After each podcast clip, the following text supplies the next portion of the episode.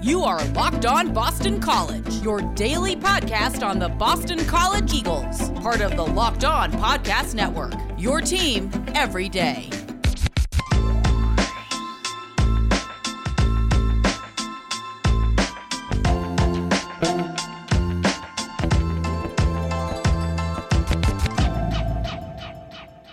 Welcome, welcome. This is Locked On Boston College. I am your host, AJ Black. Today's show is brought to you by Built Bar. Head on over to builtbar.com and use promo code LOCK15 and you'll get 15% off your next order. On today's show, we are going to look at some of the new comments from Jeff Hafley at this weekend's press conference. We'll find out what he said, and we'll look at some of the players and what they had to talk about as well. We will also look at five players who have started to turn heads during spring practice. You're going to want to hear some of the names that we brought up. And finally, we'll look at the news, which is going to be a little bit more negative than usual. So we'll start off with the news. And the big news this weekend is one of the few teams that's still playing, and that's the baseball team. This weekend, BC had a big matchup with NC State. They're two of the bottom teams in the ACC, and they both needed big series to kind of get out of the basement and into contention for postseason play. As I said on my website, bcbulletin.com, I, Boston College at least needed to win two games out of the series. Uh, they three would have been perfect, but if you watch the games, they did not win any of them. Now, at the time of this recording, I have to admit, I'm recording this on Sunday afternoon. Uh, it's WrestleMania night, and I really want to watch that. So, um, BC is currently losing 4 0 in the ninth. So, I'm assuming they're going to lose that game. But the other two games were ugly. Ugly, ugly, ugly losses for the Eagles. Friday's game was probably one of the worst games I've seen Boston College play all year, where they lost 20 to 5. 20 to 5, exactly, right? Uh, to NC State. You had Mason Pelio go out there and start, and he got rocked early. Uh, be, you know, NC State were putting up crooked numbers all over the place. It was about eight nothing in the middle of the game, and then they let up ten runs in one of the later innings. It was one of the worst games uh, Boston College has played. The pitching staff looked bad. The hitting looked bad. It was, you know, there was errors. There, you know, a lot of mental mistakes. Just a sloppy loss for Boston College in a game no one really really wants to look at. So 20 to 5 on Friday. Now, Boston College this weekend they they're finding all sorts of ways to lose. So on Saturday, Boston College had Emmett Sheehan go to uh, the mound. You know he's been pretty good in terms of how he's been pitching, and he's he started off excellent. You know he's striking guys out. He he gets to about six innings, and then he lets up two runs. Uh, you know it's now four two, and they go to the bullpen. They bring in Joey Walsh. Joey Walsh lets up two runs immediately, and then a run on an error again. And so Boston College loses 5 4. So they had the lead and they blew it. So again, Boston College finding another way to lose. So you have the blowout, you have the frustrating loss, and then Sunday was kind of like the culminating culmination of all that, where the hitting just was not there. You know, they're not hitting at all right now against NC State, and NC State got the runs they needed, and that was it. So another sweep. Boston College is now two games under 500, and they're four and 14, I believe, in the conference.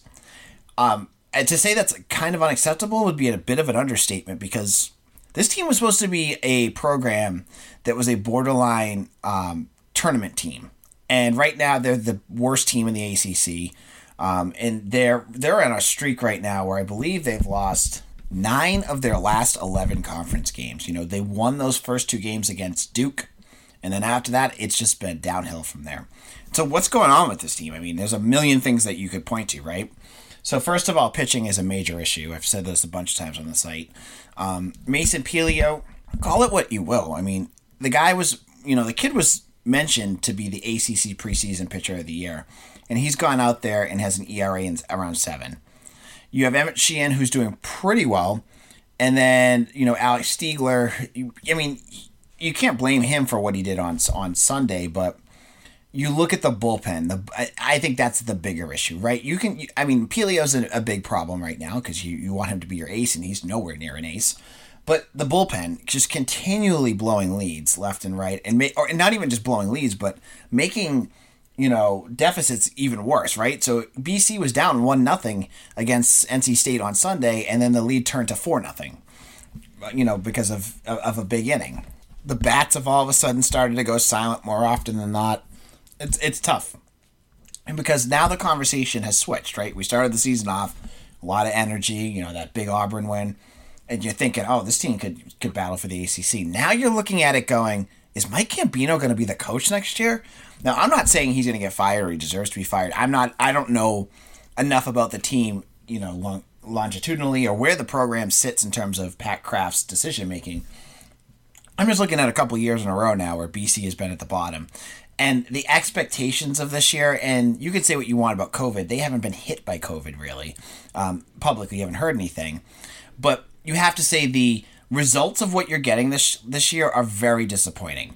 And you know the buck stops at the coaching staff. So I don't know if this is a Gambino issue, if there's going to be changes, but it wouldn't surprise me. I mean, you know, you just paid all these millions of dollars to build the Harrington Athletics Village. But now you're in your second year in a row where BC has not been very competitive there.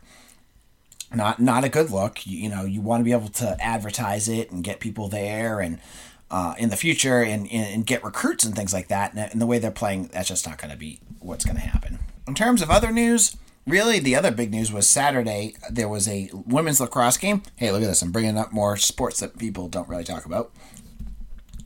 And the number four ranked women's lacrosse team beat Virginia Tech. Now, you know, big good win. Virginia Tech is not like a huge team in, in women's lacrosse. But the big news was Charlotte North set an ACC record with 10 goals in that game. I know this was a team that got beat early by UNC, who's the you know the the gold standard in women's lacrosse, but you know they're looking good. And Charlotte North is one of the best players in the country, so keep an eye on that. Men's basketball, they hired a strength and conditioning coach and the new directors of basketball under, operations under Earl Grant. So I believe, and I could be mistaken here, but I'm almost 100% sure that there is no there was no strength and conditioning coach that was primarily just for men's basketball before. So they hired their first. I think this is a new position. His name is Mark Pronto, or Mark, yeah, Mark Pronto. He's from College of Charleston. Um, he, you know, he's worked with Temple before, um, but he knows Earl Grant. And then for uh, the director of basketball oper- operations, Luke Simons, who is also from College of Charleston. You know, two guys that these are not huge positions. You know, you want to get guys that Earl Grant can trust, so they're added to the roster as well, um, and they'll be part of that. They don't recruit, they don't do any of that stuff, but you know, it's a new new set of eyes on the on the on the product. So. On top of that, basketball officially added Chris Markwood from Northeastern as well as an assistant coach and Anthony Goings from Clemson. The last piece of news was that uh, Boston College did land a commitment on Thursday last week, and that was Stephen Gales. He is an offensive tackle from Ohio.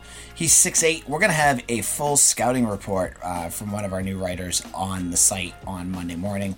You want to check that out. He is enormous. He's a bit of a project because he's not as polished as some other offensive linemen, but I think he's going to be someone you're going to want to watch. So, in a moment, we will chat about football.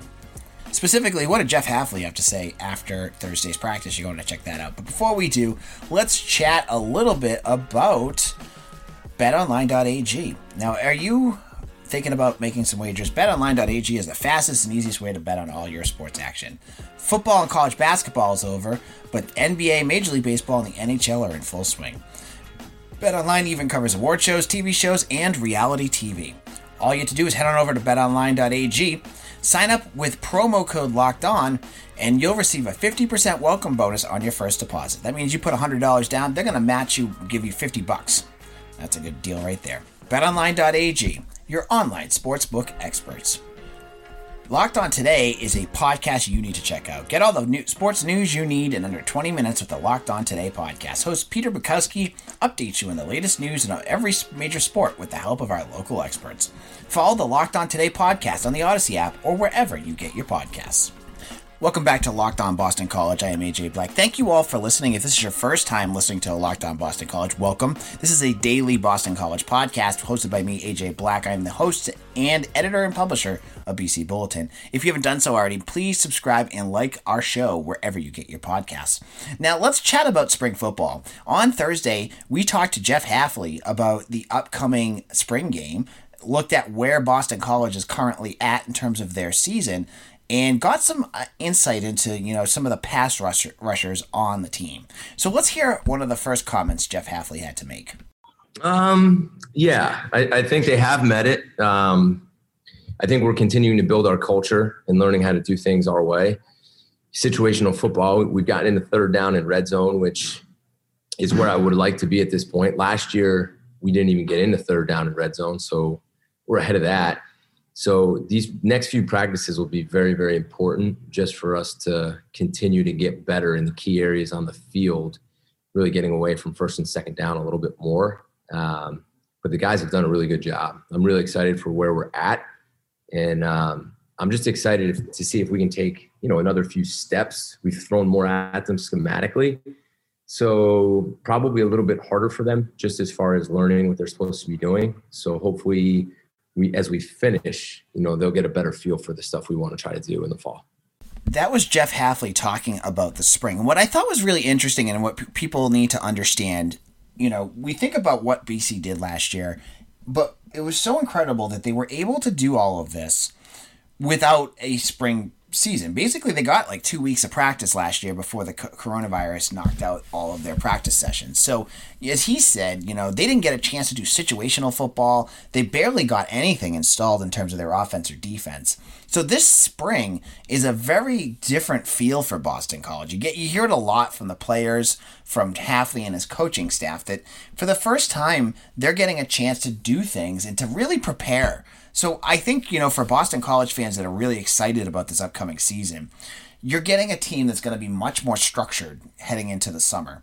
They're going to have much more in their belt. They're going to be handed much more and, and be ready for much more um, because of this opportunity to get these 15 practices in. So it was interesting to hear what Hafley had to say there because I thought, you know, that you know he's he's telling you that this team is much more fur- further along than they were last year, and uh, you know, BC's team last year was really good and exciting, but I think you know, with even more time and more preparation, we're gonna get to see what the staff is capable of doing because I think they're gonna they're gonna be able to put more on the players. So we'll we'll see what that's like.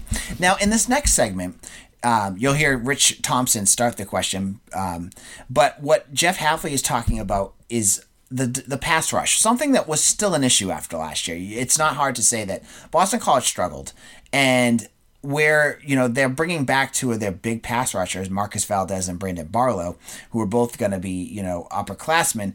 We wanted to hear about you know their progression. So Hafley talked a little bit about that as well.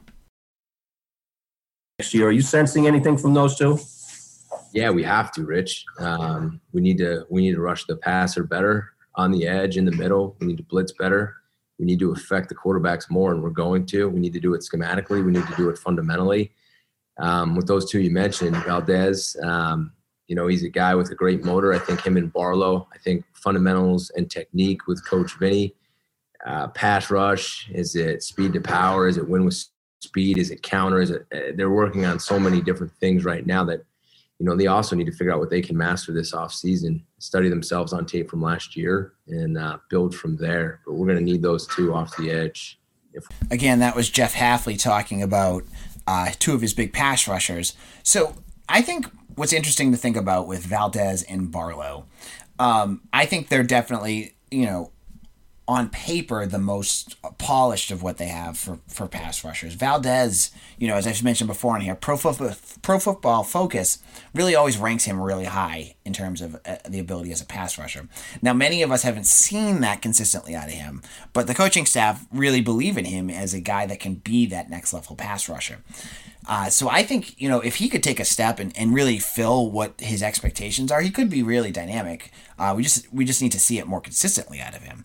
Secondly, Brandon Barlow uh, last year I thought uh, really flourished. I thought he of any of those defensive linemen in a new system, I thought he took a huge jump. I thought he was much more consistent, much more explosive. He's you know he was making big plays left and right, um, but you know, I said it consistent, but I think I would love to see him do it even more this year. So those are two uh, defensive linemen. I was I'm interested. I was glad that Hafley brought that up, and I thought you might want to hear a little bit about that as well.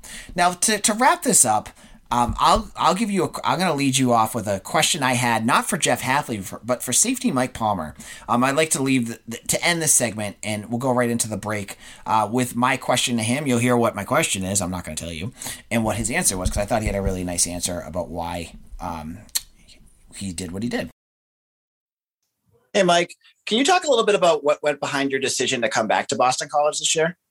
Yeah, uh, definitely. So for me, I, I'm, I look at myself as as a extremely competitive person, and uh, I did not want my college career to end that way, missing the last four or five games of the season, and uh, it just didn't sit. It didn't sit right with me. It didn't sit well with me, and the coaching staff here is they're they're unbelievable people, and they're doing an unbelievable job. Uh, obviously, as you can tell, with the recruiting that they're doing and the product that we had last year on the field. So it to me, it made the most sense uh, for for my football career to come back, have another year with the coaching staff, get a full year with the strength staff, and uh, kind of try and elevate my game to the next level.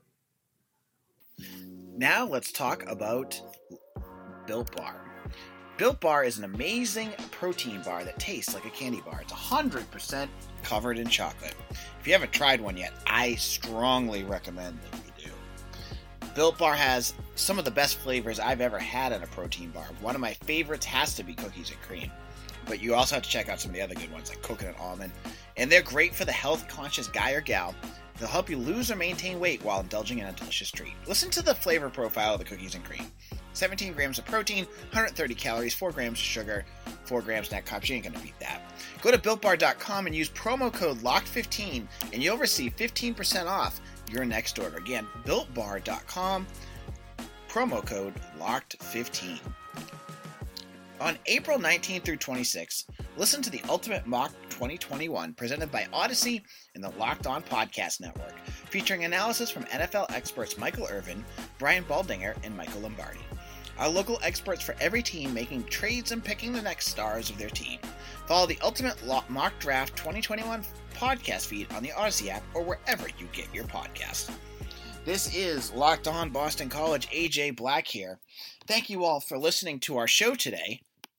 Now, let's jump into our final segment, which is going to look at the spring football season and what, what we've learned so far. And I'm going to kind of dive in and talk about some of the players that have been turning heads during spring football. Now, practices have been closed, so neither I or any other media member have been able to see anything um, live. You've been able to see things on social media, being able to read it in um, reports that we get from the school, and through our conversations with coaches and players. So here's some of the, the players I've heard about. I'll give you five names. Uh, some of them are going to clump together. I'm going to cop out a little bit, but these are some of the big ones that I've talked, I've heard a lot about this this spring. The first one is safety transfer from Florida State, Jaiden Lars Woodbey. Now he's really kind of just jumped in and and um, acclimated himself to the Boston college system about as well as any transfer could. Now, if you remember, he had a relationship with Matt Thurin, uh, hence why he ended up with the Eagles. Um, and, you know, for a, a school that is really building a, a, a solid foundation at the safety position, Jaiden Lars Woodbey has uh, really shown up. Now, you may say, like, oh, what has he done? What I recommend you to do is go to the BC Football Twitter page and look up his play. It was a tip ball play uh, from last week's practice, and Woodbey just you know really good eye coordination there. He looks good and solid too. I think he's going to have a big uh, spring ahead of him. Now, two more names I think are going to be two freshmen, and that's Dante Reynolds and Lewis Bond. Now, going into this spring, I didn't know what Lewis Bond's position was going to be. I, I, thought he might be a running back because I, I assumed that was what he was uh, recruited for, but you know, at Kenwood High School in Illinois, Bond played both positions. And so, you know, when you got the spring reports, he was in as a wide receiver. Not a big surprise. Uh, but both of those guys give Jeff Hafley what he wants with this offense, which is speed.